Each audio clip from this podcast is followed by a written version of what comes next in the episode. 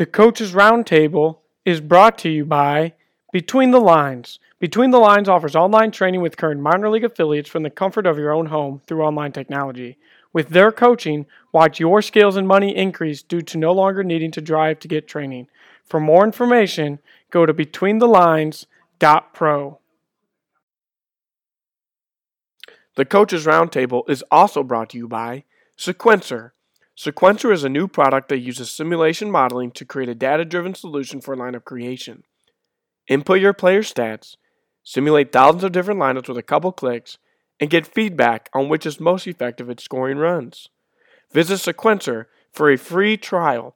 That's S-E-Q-N-Z-R dot com. And feel free to shoot a note to at Seqnzr on Twitter with any questions. They're also partnering with Driveline Baseball to add to their world class product offering. What's up, everybody, and welcome to another episode of the Coaches Roundtable podcast. I'm your host, Joel Credo, coming into you in a quarantine situation where I have been for the last couple days. It's long, it's boring. Um, for anyone who's also in quarantine because of the coronavirus, feel free to reach out to me or send me a DM to be a part of the coaches group chat that we have, where we have a, about a weekly uh, roundtable discussions on all things baseball, philosophies, techniques, how you would handle certain things, what's your favorite part of coaching. We're just a bunch of guys get together and they talk baseball, talk shop. And then another thing that we started recently is another group chat where we do MLB trivia on a pretty regular basis just to get something going because as baseball coaches, we're so used to being out and doing things, and not getting home till late. And now all of a sudden we ain't got nothing to do, so we're just looking for things to pass the time until we can get back on the ball field. But enough about me and let's get into our coaches. Today we've got three guys who are assistants who are going to break down all things assistants. Um, but enough from me. Let's hear from these guys. And we'll start with you first, Coach Adler. Tell us a little bit about yourself and how you got to where you are now.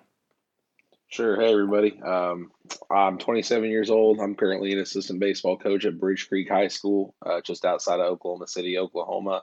Uh, I started coaching. Uh, I tore my labrum, ended my playing career and uh, immediately got into coaching in college. Uh, this is my eighth year coaching. Uh, and I also coach a travel ball team in Oklahoma City, uh, SWAT Academy 16U. Um, that's hoping to kind of get our guys some exposure and uh, another way to keep us all busy during the summer. Thanks for having me on. And what about you, Coach Whitlock? Where are you at now, and how'd you get there? Uh, I am currently at Ouachita Parish High School in Monroe, Louisiana. I'm the pitching coach and kind of just the guy that gets anything that needs to be done done. Uh, I started out uh, as a actually as a head coach at Bastrop High School in Morehouse uh, Parish. Uh, spent six years there. Then went to West Monroe High School in West Monroe, Louisiana. Spent three years there, and then I took a job at uh, Parish. And last but not least, how about you, Coach Etheridge? Where are you at now, and how'd you get there? Uh, so I started my coaching career in 2017 at Millsaps College. I was a uh, fortunate to be a graduate assistant there with Coach Page, and then uh, from there, I actually wasn't too far from Coach Whitlock. My first two years, uh, actually, as in the high school realm, I was at Tallulah Academy, small private school, um, right outside of Vicksburg. I was there for two years, 2018 and 2019, and then right now I'm currently at Clinton High School. And thanks for having us on, man. Good stuff. I'm glad you guys have joined me. So let's move into the real questions, and I'll start with you first, Coach Whitlock. As an assistant, you have a role. How would you explain what that role is to help benefit the program? Well, uh, going into uh, four on ones uh, here in Louisiana, you know, we can have uh, four players uh, at any one time, and you know, kind of it's in the fall and we get to do things with them and kind of get them prepped for the season. And uh, right before that, we have a, a coaches meeting, and uh, you know it's got a list of roles and everything like that. And I had about 13 or 14 uh, things that I would be um, responsible for. And the, the biggest thing for me is anything that was on that sheet, that I needed to be the best at it. Um, I did not need to have to ask the head coach, you know, every five seconds on, you know, what do you think about this? What do you think about that? You know, just you know, kind of take ownership of those roles and and do everything I could um, to uh, kind of glorify you know him and glorify the program. Um, you know, uh, actively learning as I go. You know, what I'm doing right now uh, isn't going to be close to what I'm doing in five years if I'm in the same role. Uh, and just always seeking uh, other guys' advice, you know, a better way to do things. And, and, and basically, I want to be able to work with my pitchers and, um, and not, not have to have the head coach come over and say, you know, what do you think about, you know, what are you doing here? What are you doing here? And, and, and having him having to worry about it. You know, if he sticks me with a group of guys and uh, he should know that, you know, I'm going to, I'm to coach them up and I'm going to do everything that I can to make them the best on the field uh, to help the program, to glorify him, and to uh, glorify the program. And what about you, Coach Etheridge? What do you see your role as an assistant as?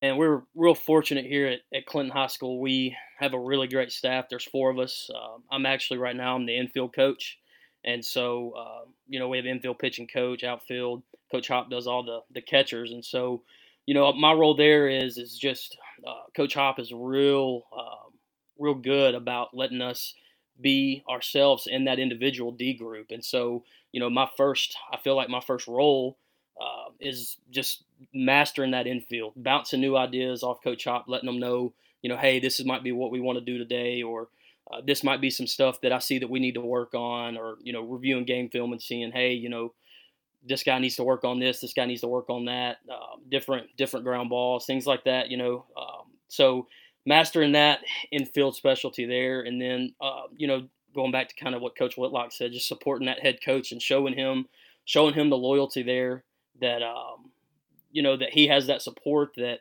uh, and the and I, the support and just the uh, being able to show up every day and not having to worry about you know me maybe not doing my job with my infielders and not getting them ready. Um, so supporting him and making sure we show up every day with a you know a lot of energy, a lot of excitement, um, and just really trying to teach those guys and grow our players to get them ready for the next level for um, you know, what is to come during season and stuff like that. And what about you, Coach Adler? How would you describe your role in your program? Yeah, Coach. I mean, I think both guys uh, described it perfectly. A lot of the same ways that I would. Uh, be, being a supportive assistant, making sure that your head coach's vision is seen by your players, and that when you carry yourself, that they see your head coach's vision through you. Um, the other thing that both of them said, you know, is being the head coach of your position. I work primarily uh, with our high school team with our outfielders. Um, so when our coach, who was a professional outfielder, played independent ball there, you know, turns the outfield over to me, um, I just want to make sure that he knows, hey, he can focus on the things he needs to. Um, when those outfielders come with me, when we're doing drill work, when we're doing fungo, when we're working on the types of things that we need to, um, we can, that his assistants can treat that as being the head coach of their position. That was something that I learned uh, a couple years ago when I was coaching down uh, in Texas was just being the head coach of your own position. And I think the other big thing to add uh, for me is to just continue to be that buffer between the head coach and players. You know, a lot of times I think head coaches find themselves in tough spots with players, and uh, as an assistant, you know, I take pride in being able to build relationships with my players, um, seeing them. I teach at the middle school and the high school a little bit. He's over at the elementary, so I can be that buffer kind of between all of his players to kind of know what's going on, know what's going on in their life, and be able to communicate that with him, um, just so that nothing catches him off guard. Um, because again, sometimes you know we as assistants get a lot of uh, a lot closer to players sometimes, um, just because of the role that we're able to spend time with our guys a little bit more. So just kind of being that buffer, but again, support and being the head coach of your positions uh, the bit the big things I take in. All right, next question. And this is kind of a new question I haven't asked before, so I'm interested on what you guys have to say. If you were hiring a coach to be on your staff, or even the staff you're on now, like you're interviewing someone and you get to have your input in the interview, what qualities would you look for in the coach that you're hiring? And I'll ask that to you first, Coach Etheridge. Gotcha, man. That's a that's a great question. Um, I think when when you're looking at a coach um, that you were to hire, I think one of the first things that should come up or that you should look for is you know is the passion there for for the for the game of baseball. You know, do they enjoy the grind of summer workouts of being there, uh, you know, during the fall and working on those individual groups, or you know, in spending time in the cages? Is the passion there? Are they gonna they're to bring that energy to show that passion for the game. And then I, I, another quality I think that's great in a coach is uh, an assistant coach for, uh, in that matter is just are they eager to learn? You know, are they eager to, to show up every day and and listening to listening to another coach bounce ideas off of them, or uh, you know when you know when my head coach bounces an idea off me, or hey maybe you should try this today. Like, am I eager to learn that? Am I eager to accept that and you know maybe try something a little different? Um, and then obviously, I think the the next, or maybe even the most important quality, uh, is loyalty there in a coach. I mean, you know, as a head coach, I feel like if you know, I, I want my assistant coaches to have my back. You know, if I make a decision in game, I don't want them to question me behind my back. You know, hey, he didn't do the right decision right here, or you know, things like that. I, I really think loyalty is a really important aspect uh, as well. And what do you think, Coach Adler? What would you look for in that interview? I totally agree with Coach Etheridge. Uh, the first thing I wrote down was the willingness to learn. Um, we've got to be lifelong learners in this game. Um, and we're equipped with the tools that a lot of guys early on in their careers, uh, some of the guys I've had the opportunity to work with, talk about all the time that they wish they could have had uh, when they were assistants and when they were building their philosophy. So, uh, definitely somebody that's willing to learn, willing to take in things like ABCA, willing to go to clinics, willing to go and do and listen to podcasts just like this, you know, um, to be able to listen to other guys and what they do and how they have success. Um, you know, the second thing is being goal oriented. Uh, I think we live in a world where there's very few guys that when you hire an assistant want to be an assistant for the rest of their life. And I think when they take a job, they've got to have goals for themselves They've got it, and they will develop goals uh, for the team as they get to know the team and as they get to know their head coach to be on board with those goals. So somebody that is goal oriented is really important because at the end of the day, the best reflection of a head coach is that when your assistants have the opportunity to move on and reach their goals. And if that is something that a guy has, then as a head coach, that's something that I would want to be able to facilitate is how can I help you reach the goals that you have for yourself while you're a coach in this program. Um, so those would be the two main things I would look for. And what about you, Coach Whitlock? What would you look for? Uh, you know, really the first thing I, I would look for is accountability uh, and loyalty. Uh, you know, being accountable for, you know, what your job is and what your roles are and, and, and being able to get those done in a timely manner uh, with energy, uh, a great attitude. I want them to be, I would want them to be a kind of a mirror of what my program actually, um, you know, meant. Um, you know, they need to, just like I would, uh, they need to uh, to be loyal to the program. They need to be loyal to me as a head coach, uh, but they need to be loyal to the players. Um, they need to know that the players need to know that uh, those assistant coaches aren't just there for a paycheck and and they're there for them um, and, they're, and they're there for the program and and they would do whatever it took, you know, whether it be extra ground balls or extra fly balls or extra PP after, uh, you know, after practice or field maintenance or just, you know, holding the guys accountable in the classroom. Um, you know, but, uh, you know, something that, that when I was a head coach, I, I always looked for was just maybe not a passion just for baseball, but just a passion to be around, you know, young people. Because uh, I think as, as, an assistant coach, sometimes it, it, it gets uh, it gets hard to, to find your why um, because uh, you know depending on your situation sometimes you're not always in a position to you know air everything that you want to air as far as your ideas and things like that um, you know and uh, so it, it, can get a little you know mundane sometimes so so why, what is your why? Why are you there every day and, and giving the energy you are to the players, to the to the other coaches, to the to the organization or the, the program? Uh, and the, the final thing is, uh, you know, as, as an assist as a head coach, I, I don't want yes men. Um, now, we can respectfully disagree on stuff, but at the same time, I don't want head or assistant coaches that just don't try to push the envelope sometimes as far as what we do or why we're doing it uh, you know, head coaches can be wrong too. You know, uh, so if they see something that I'm doing that, that they would do something different, or um, if if they have another avenue to uh, accomplish the same goal, you know, I, would want to hear it, uh, and I, I, wouldn't want assistant coaches that were afraid to say something to me just because of my you know position uh, in their position. Uh, uh, you know, because I do that with our head coach all the time. Uh, respectfully, I try to say, well, why, why, you know, this guy's having trouble with this. Why don't we try this? Or, you know, instead of this part of practice, you know, why can we structure it like this so I can get some work with the pitchers uh, that uh, that is direly needed uh, before our next series, and, and, and, what you know, kind of come up with a plan to to best suit everybody, because the head coach has got so many responsibilities. Sometimes, as an assistant coach, you can you can think of, think of some more things um, that that you may need or or the players may need that uh, the head coach never uh, gets to think about. All right, next question. And I'll ask this to you first, Coach Adler. What do you think separates the good from the great coaches? Um, that's, that's you're you're really hitting us with the good questions today. Um, but I really think the uh, the biggest thing that separates them is guys that can have a great life balance. You know, Coach Whitlock was just kind of talking about that, um, about what you look for in assistant coaches. And I think when you look at great coaches, you know, sometimes you really uh, get involved heavily with what they can do on the field.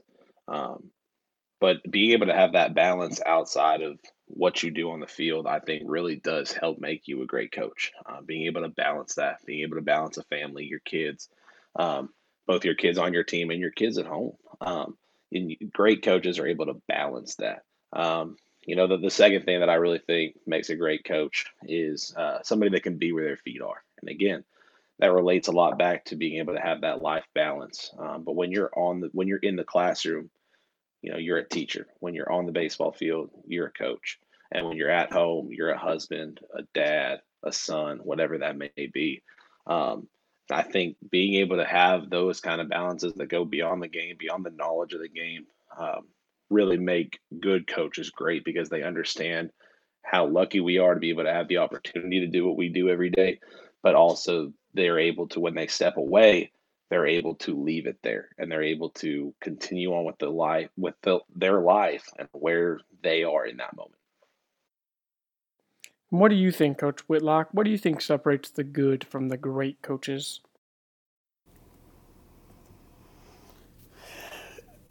If I'm able to be the same coach uh, on the first day of practice that I am on the last day of practice for, uh, for a season, I think that goes a long way. Um, I, I, believe that, uh, you know, in this profession, there's a lot of, of, of great coaches um, that, that for whatever reason, sometimes just, just like players, just like anybody in any profession, fall into lulls.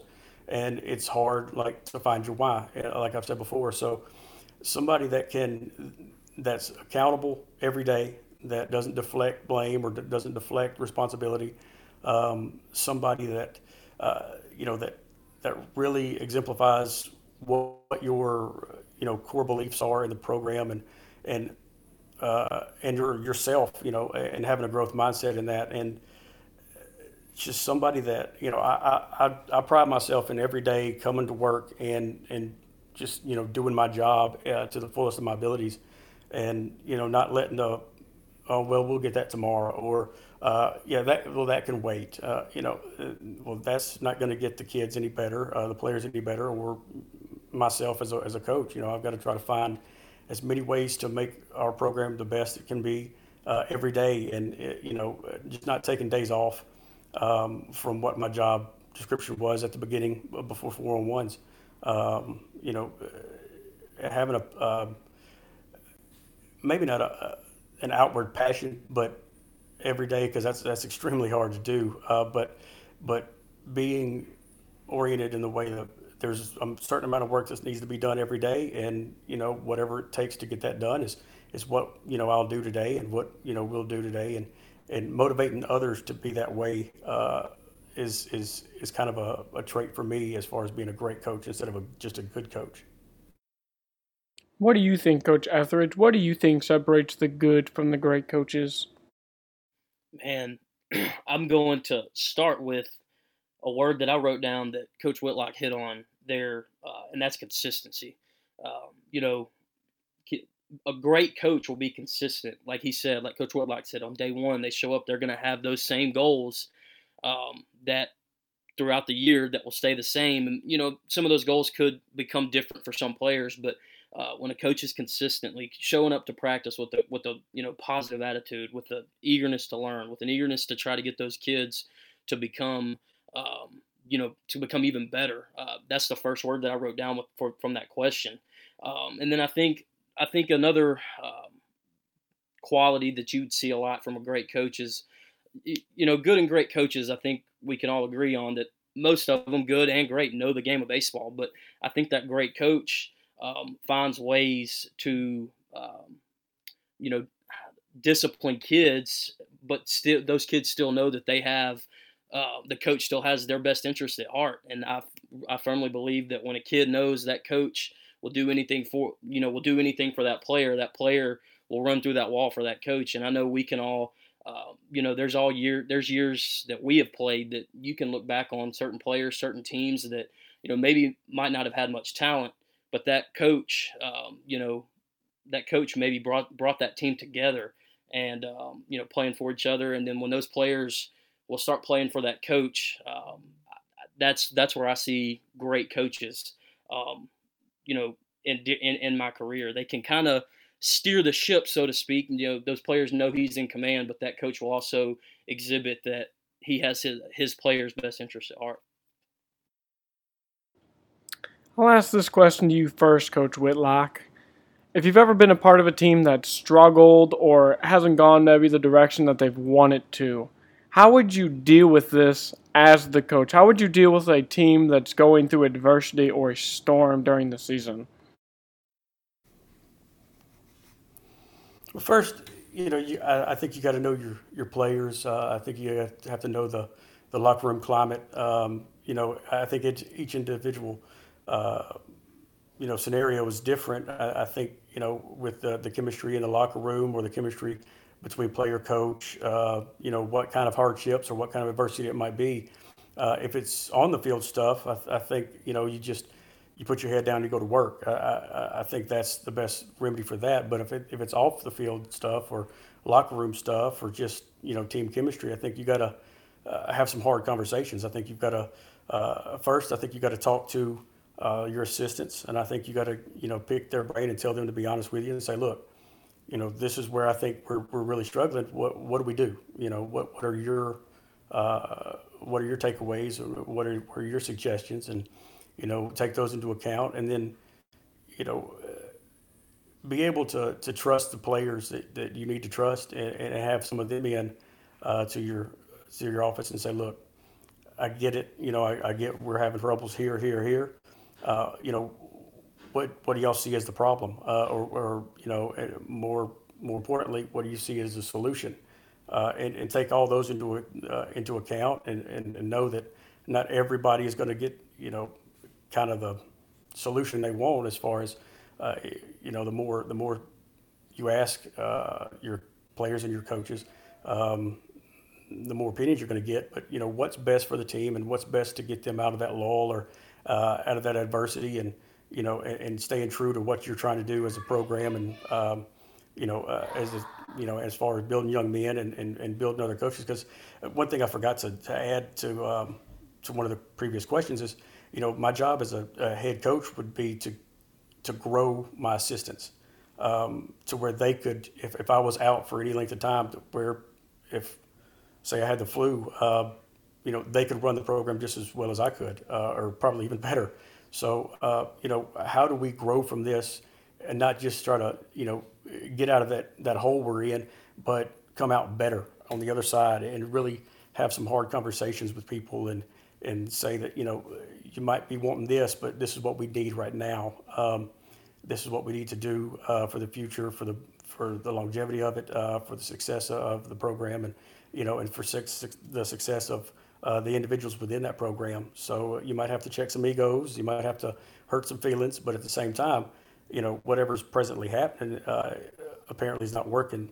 Uh, so, and it might even be me. You know, it might even be how I'm talking to people or how I'm, um, you know, uh, going about situations. So I would, uh, before I even ask that, I would have to have a, converse, a difficult conversation with myself and say, look, what are you doing that might be hindering this program or might be, um, you know, uh, adding hardship or adding, adding difficulty to where, you know, what can you do to, to fix that before anything else needs to be said? Because if, if I can do that, then, then, you know, I, I think it remedies itself. What do you think, Coach Etheridge? What would you do in that scenario? Uh, there's so many different scenarios you could have a team that is struggling.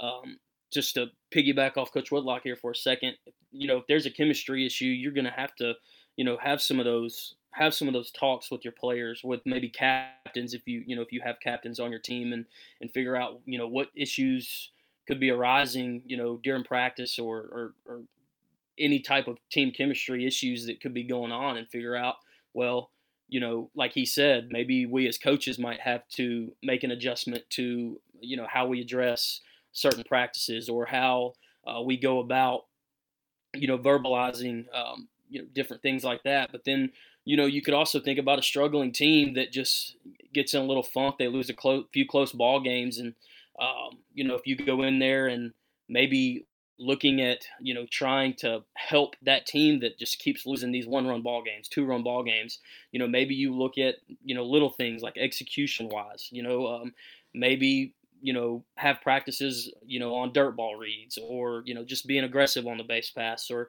executing bunts um, hit and runs things little little things like that that you know we might work on you know most weeks, you know, during practice, but you know, maybe we have a few practices in a row where we just focus on those uh, little bitty uh, things that happens in games that maybe could be costing us a run. You know, like PFPs or you know first and third defenses, things like that. Um, you know, maybe that helps. Maybe that helps us, you know, not allow that other team to score the extra run, or maybe we can manufacture a few more runs by causing chaos, you know, when we're on offense. And then I think another important aspect of a struggling team that I know uh, as a coach we've had we've gone through it before is maybe you have a young team, maybe you have a young team that's just um, not quite as experienced that uh, you know playing some of these you know older teams in 6A ball that we play in Mississippi. There's some teams that are going to have some dudes out there, and you know you you might face them with a young team. Well, maybe with that young team, what they need is just reps, reps, reps, reps, reps just day in day out try to get as many ground balls or as much individual work as you can or as many swings in the cages that we can get and um, and then really just you know coach those players to to not be afraid to fail especially these young players uh, you know a lot of times you know we see young players and they might be a little timid or um, you know maybe a little nervous uh, things like that and if we can coach that out of them and you know get them to where they're not afraid to fail. Uh, that's a that's a really important um, aspect there. And then and then also just coaching a young team how you want them to play. Just we want them to play aggressive. Let's coach that way. And uh, those are there are so many different factors that could uh, that you can work with the struggling team. And I think it just depends on the situation that you walk in um, and, and how you would work with them. And what about you, Coach Adler? How would you deal with that scenario? Yeah, I mean, I think the first thing is uh, just like both Coach Etheridge and Coach Whitlock said, is uh, lean on your assistants first and foremost, and set goals with them. Um, your assistants, as an assistant, you know, we have a different view of everything, especially when we're focusing specifically on the guys that we coach and we're watching our guys in game and we're taking notes as we go or whatever that angle may be to help us be the best assistant, put our team in a great position. But when you're struggling, I think your coaching staff has to come together. Your coaching staff has to talk. And then your coaching staff has to set goals that you guys have for your kids. And then I think the second thing you got to do is talk to your kids. You got to, just like Coach Whitlock was saying back earlier, you got to find out what their why is. Why are they doing this? Because at the end of the day, the score, if it's an on field issue and it's wins and losses, the score will take care of itself eventually.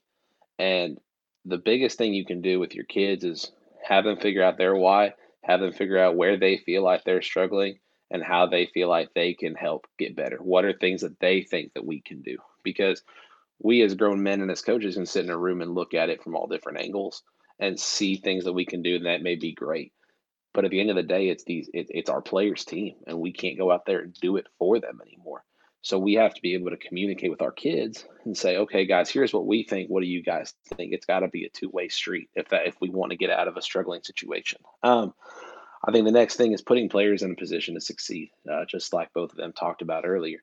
You know, whether that's drill work, whether that's reps, depending on what your team needs, it's putting them in a position to succeed. If it's really something that's an on field issue, then putting them in a position of drills where they can see success over and over and over again. And then you can introduce things in a small dose so that they can start to see things uh, from a successful standpoint with the new things. And then with the things they struggle with, as you put them in those practice situations, they can see success and that they can also experience failure as well and know, hey, it's okay.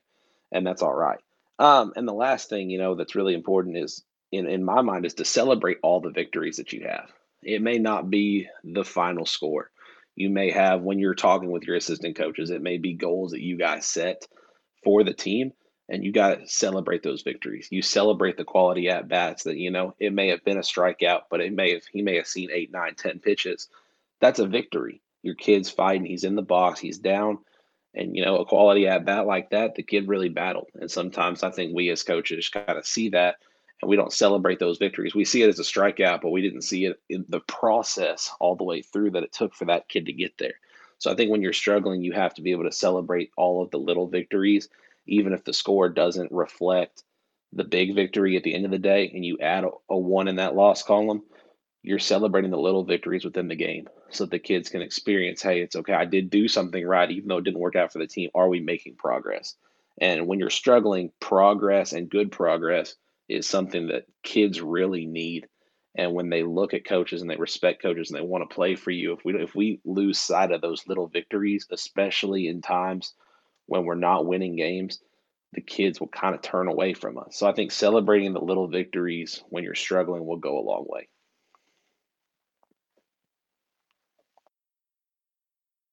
All right, now more of a what do you think either or question. Come about team chemistry. Do you think that team chemistry promotes success or do you think that success translate into team chemistry. Now, I'll ask that to you first, Coach Etheridge. What comes first, the success or the team chemistry?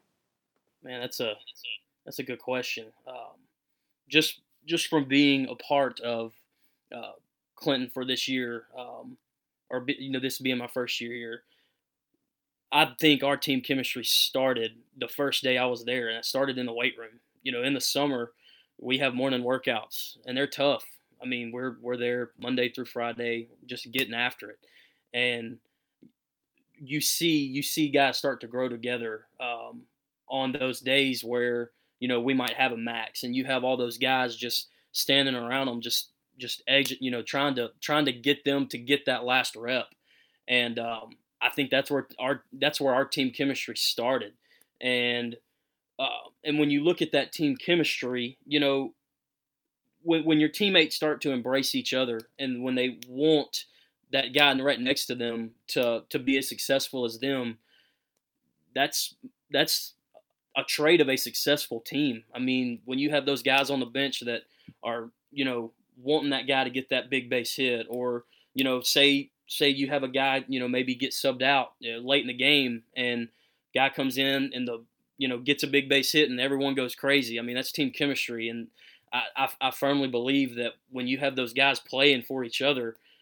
that is going to lead to success. And then, you know, like I mentioned earlier and, and, and uh, a little bit, I think we could all go back to a certain time during our career that we have talked about a team that just came together and just did something really incredible. And for me, that just, you know, I go back to, you know, one of my teams in college that I played for in 2013 at Millsaps it was just that team that, you know, we had this little thing to where, you know, we call out the number um, of hit by pitches that we had. You know, we'd get hit and we'd yell out the number that it was, or, you know, we embrace that, or we embrace, you know, having each other's backs and, and, and that led to us going to a college world series well maybe we weren't as talented as some of the other teams there but we came together and we won a lot of ball games and um, and so I, I do think team team chemistry uh, a team being able to come together and and play for that name on the front of their jersey rather than the front on their back. You know, rather than the name on their back,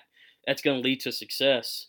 Um, and then, you know, it kind of goes in both hands too because you start having that success. Um, you know, you come together, you have success, you get some wins, you string some wins in a row, and you know now people show up to the ballpark a little more loose. They're ready to be there. All of them, all of them are present in that game, and you know you start seeing players just play a little more loose. They play for each other more, and, and that leads to more team chemistry as well.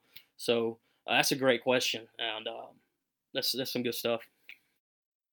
What do you think happens first, Coach Adler? Team chemistry or team success?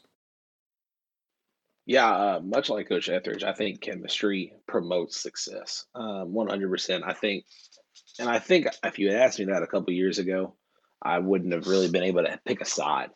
Um, but yeah, at ABCA a couple years ago, uh, Coach Murphy was on a panel from Alabama and he talked about Mudita.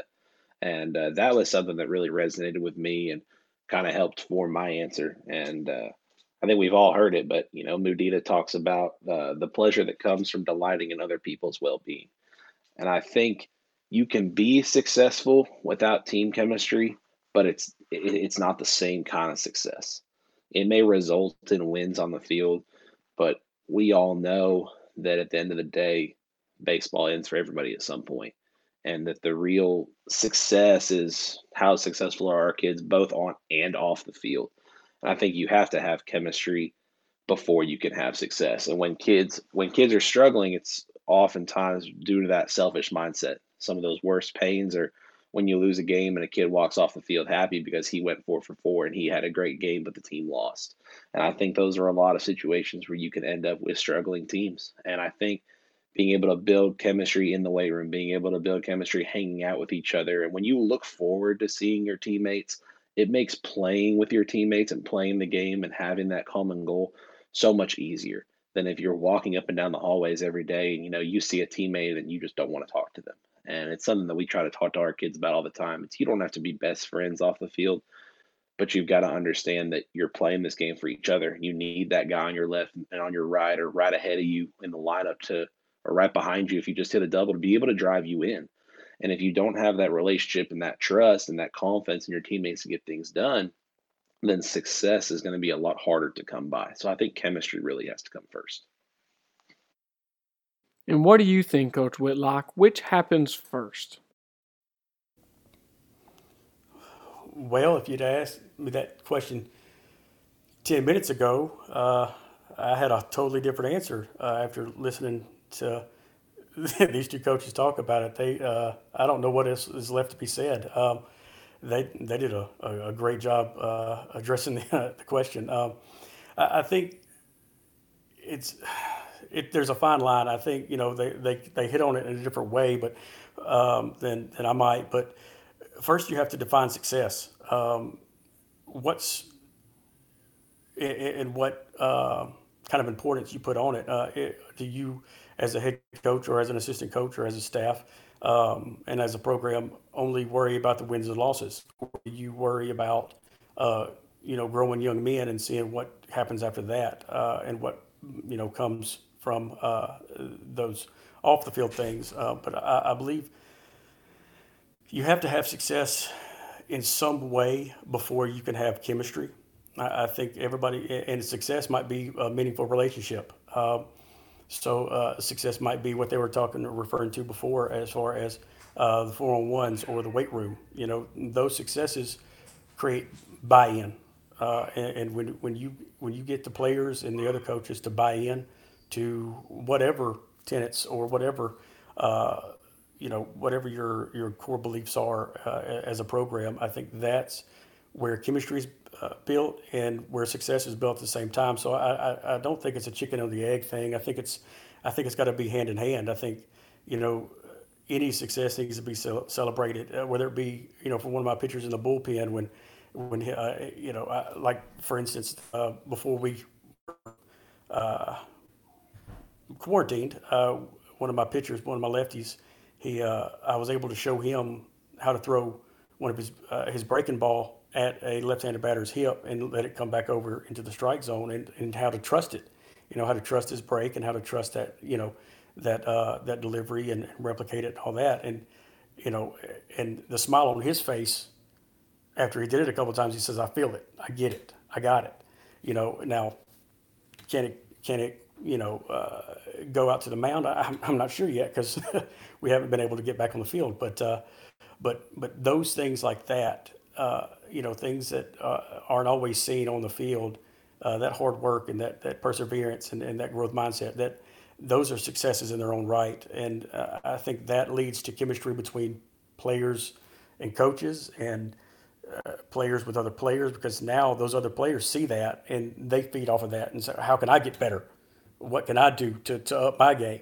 So uh, I think I think it's a it's not like I said it's not like a chicken or the egg thing. It's a you know which comes first. I think it's they've got to happen simultaneously um, because through success you know you, you build a, a camaraderie um, because I've seen really good teams as far as uh, ability wise, you know, go through yeah, terrible seasons as far as on the field success.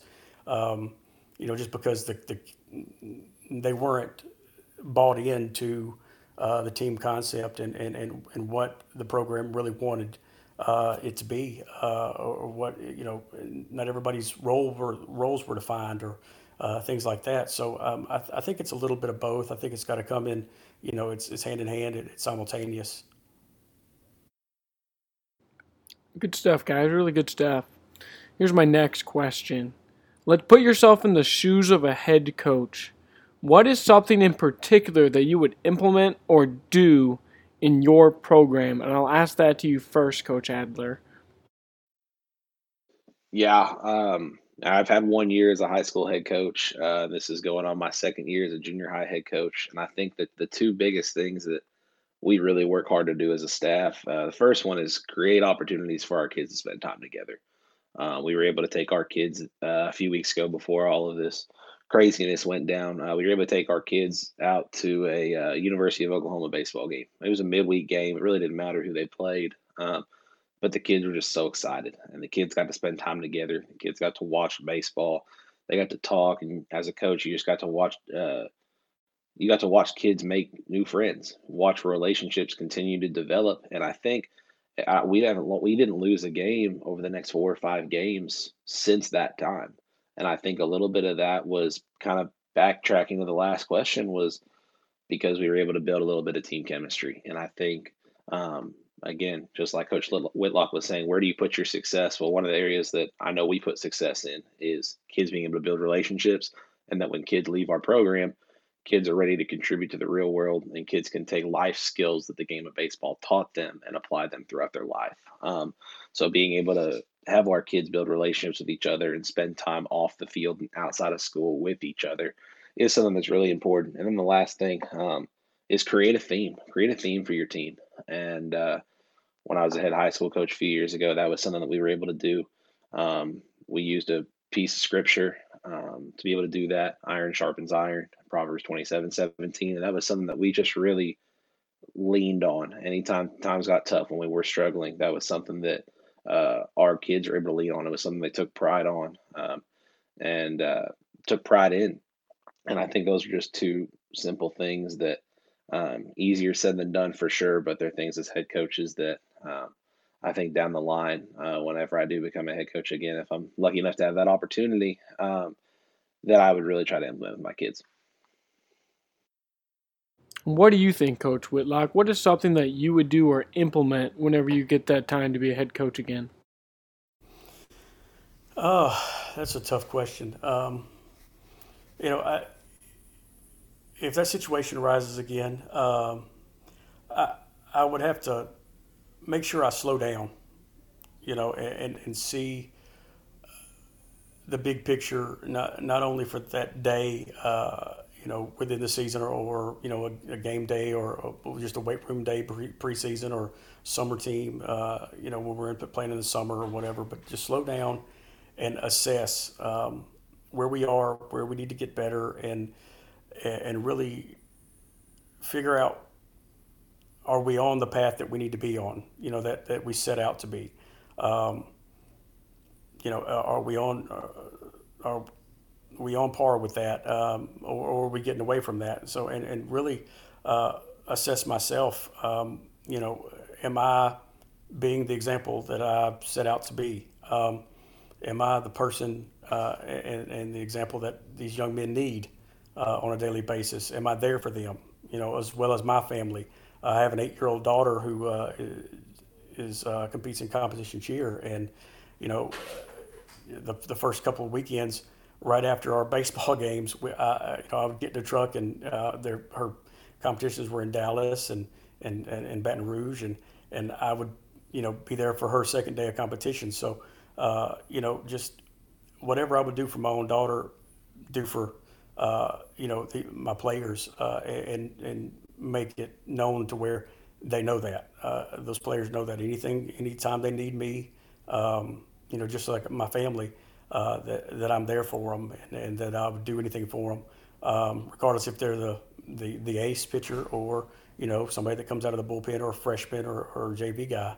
Um, you know, if they have any questions, you know, don't don't feel like any question that your player has is too small.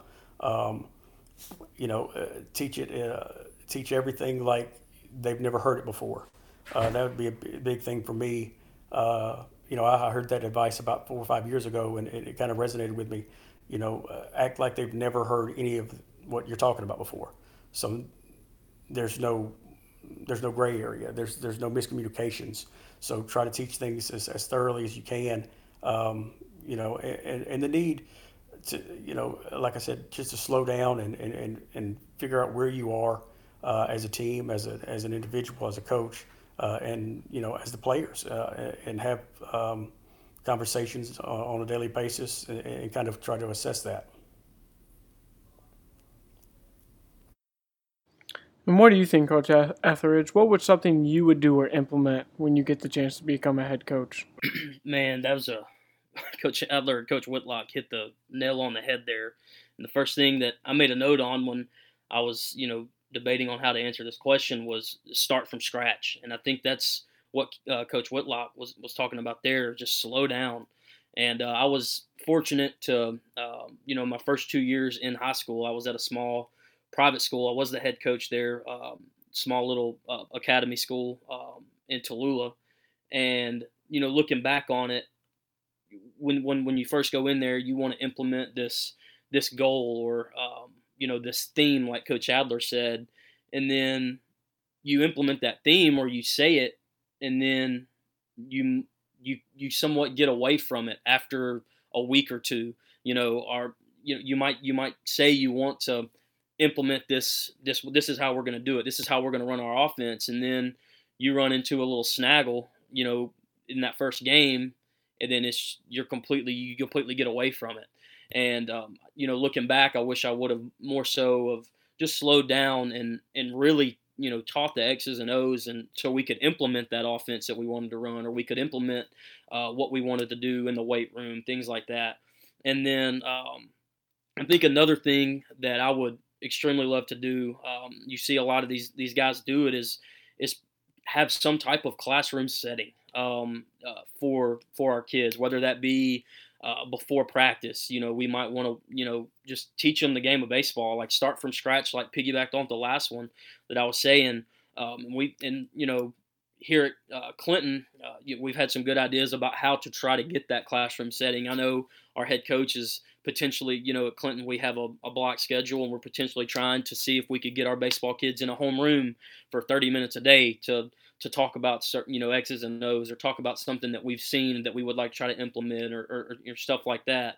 Um, I think that would be, you know, a really valuable tool um, in teaching the game. And and so piggybacking off that first one I said, I think a classroom setting could help with those X's and O's to help, you know, teach your kids those, um, you know, what you what you want to implement. And again, just sticking with the theme that you might want to make for that team and and just and just rolling with it and uh, I think those two would be um, two ideas that I would really like to implement if I am, you know, fortunate enough to get another head coaching job somewhere down the line.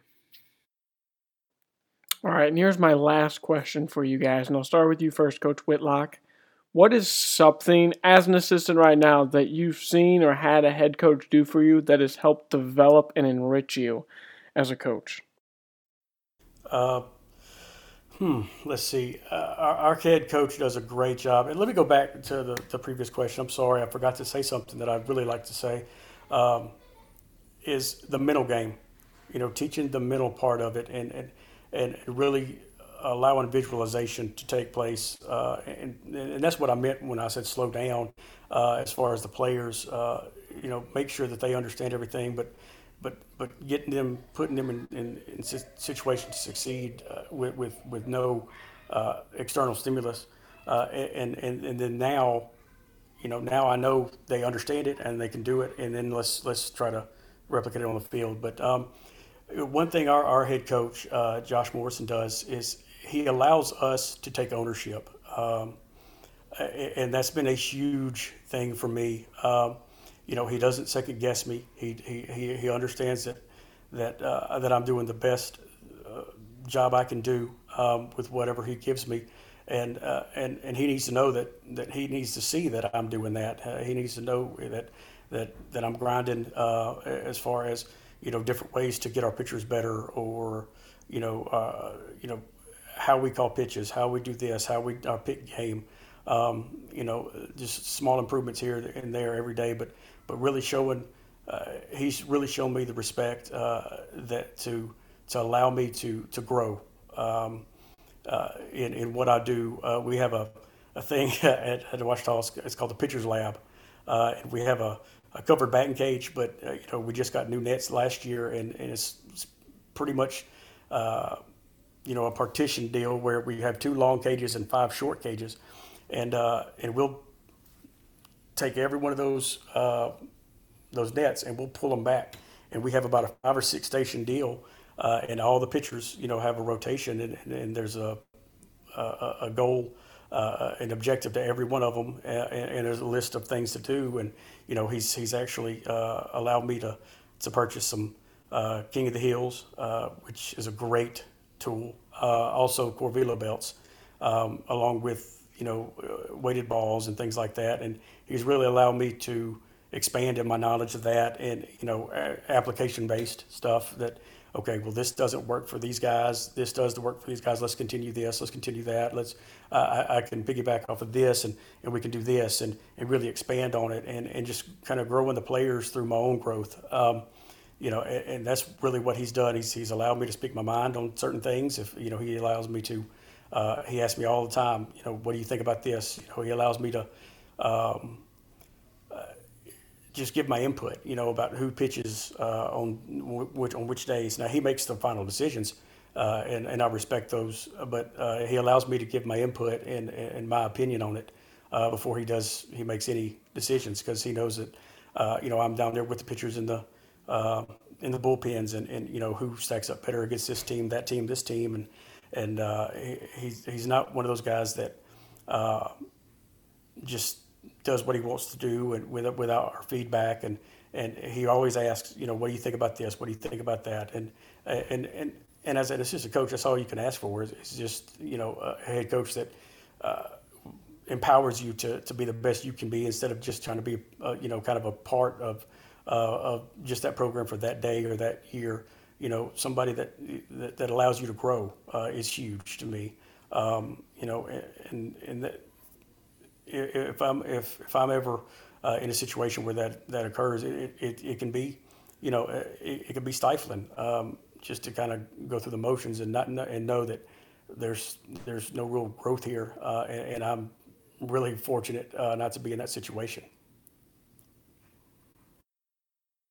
And what would you say, Coach Etheridge? What's something that a head coach has done to help enrich and grow you as a coach? Man, I was uh, I've been real fortunate um, here at Clinton. I um, you know have come from a you know smaller private school, and I come over here to Clinton, and uh, man, just dove off into all of the technology that you could think of. I mean, here at Clinton, we've had the it's a it's a blessing, but we've had the opportunity. We work with K Motion and Rapsodo, and we have blast sensors. We've got all this technology, and um, you know, at first I was worried, you know, diving off into it, like, man, like this, there's no way I'm going to be able to learn just all of this technology. And you know, throughout the fall, we worked with you know K Motion and and our blast sensors, and you know, we had we had all that, and then I, I really think what helped me the most was that you know my head coach really helped me balance the you know using analytics, but also teaching in a you know however you want to call it old school uh, you know you know just you know person to person contact and um, I think he's helped me grow a lot in the technology sense of being able to to you know read these K motion graphs or, or look at this blast sensor and and relate it to our players in a way that they can understand it. And so, you know, that analytics that is just driving baseball just just day after day now. Yeah, that's great. And you know, all, all that stuff is you know, if you're not learning it, then you know, you're you're probably gonna get left behind. But we still have to, you know, our, our players can't read a K motion graph and know what they're doing, you know, know what's wrong with their swing. And I think a lot of that, uh, what is my head coach this year Clinton, has helped me balance that. Um, you know, and then kind of piggybacking off of what Coach Whitlock said too, he had his pitching drill stations where, well, we have, you know, what I have experienced is we have these more experienced drill stations, uh, you know, are more efficient, not experienced, more efficient drill stations to where, you know, in a certain cage, we're going to be velo, velo, velo. We're working on that, being able to time it up because, you know, we, we see some guys that can throw it um, day in, day out. And then, you know, we might have a certain cage where we're looking at, you know, we might put our K motion vest on and we might be trying to, you know, have that program, implement that program that we're trying to work with, or we're trying to get a kid to, to do this in his swing and you know he has that he has a station for that and then we have a different station where you know we're hitting you know little bitty beans just like you know just with the you know with the broomstick and all this other stuff to where there's just more efficient drill stations to get the most out of your kids in the in a small amount of time because in the fall you might not you might not get that much time um, throughout the day. And then um, obviously we just have the ability or you know our head coach coach Hop provides so many opportunities for us to to learn from other coaches and to learn from uh, all these other conventions. This year was my first year to go to ABCA. I will definitely be back. It was you know it was an amazing experience. He introduced me to Trosky this you know this this past year and man that guy's golden and but he just provides and and you know shows us so many opportunities to you know learn as a coach and grow as a coach and um, and you know really just be very fortunate to work with the technology that's just driving baseball now. And I, I feel like, you know, not many people have the opportunity, you know, as assistants to work with that type of, um, to work with that type of technology, but at the same time, staying grounded and knowing that, hey, this is how we need to, you know, we need to use this technology, but we still need to relate it to our players on a level that they can understand. And I feel like that's helped me grow the most as a coach this year. Um, in that sense. And how about you, Coach Adler? How has a head coach helped enrich or grow you as a coach?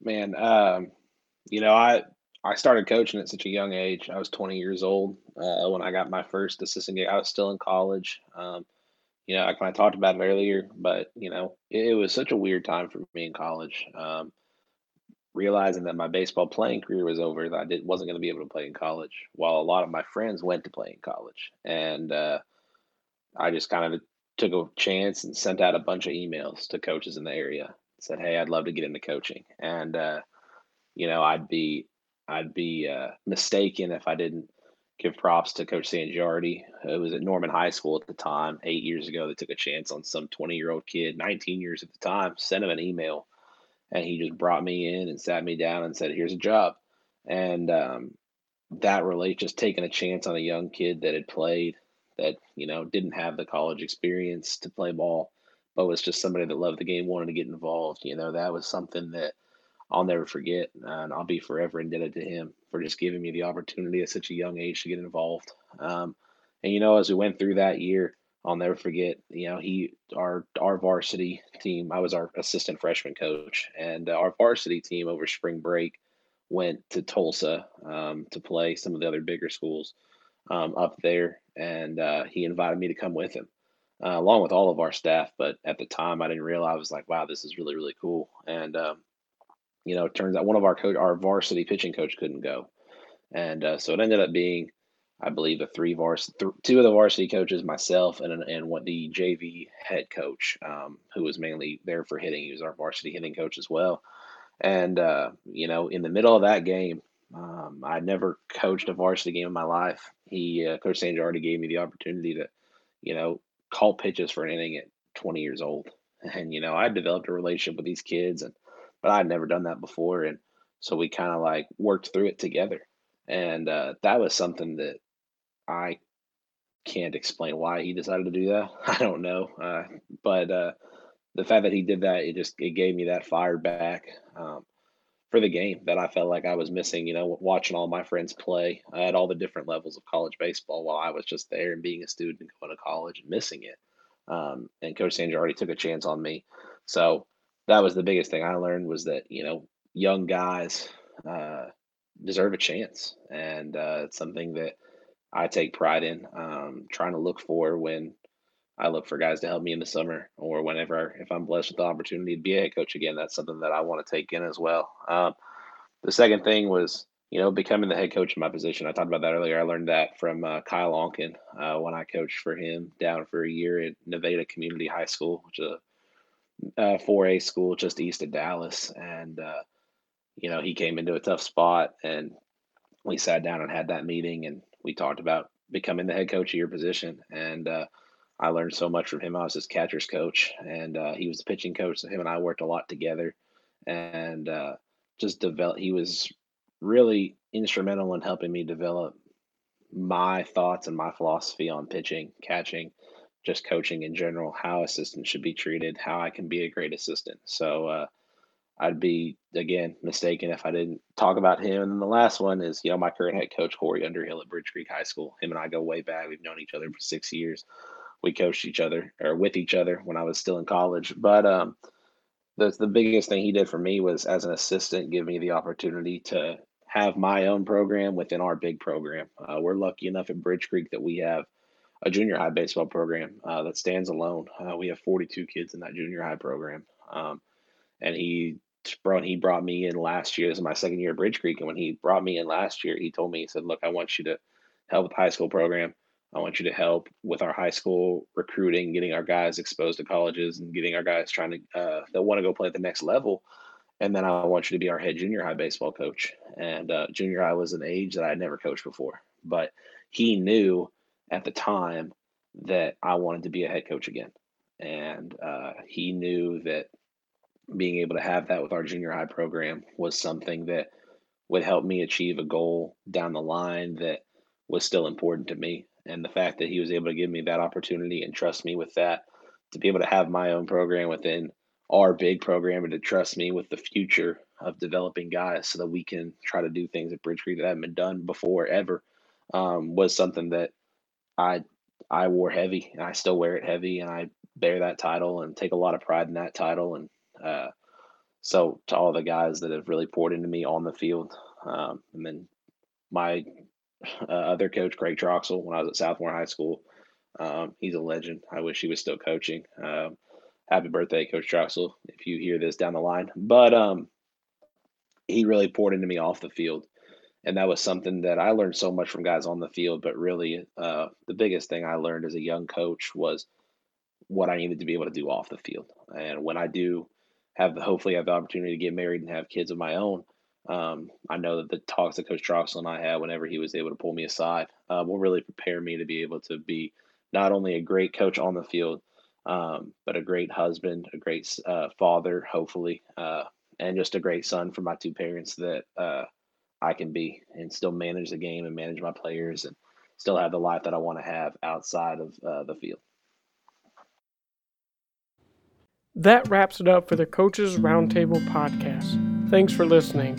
Make sure to subscribe and leave a review on whatever podcast platform you're listening to.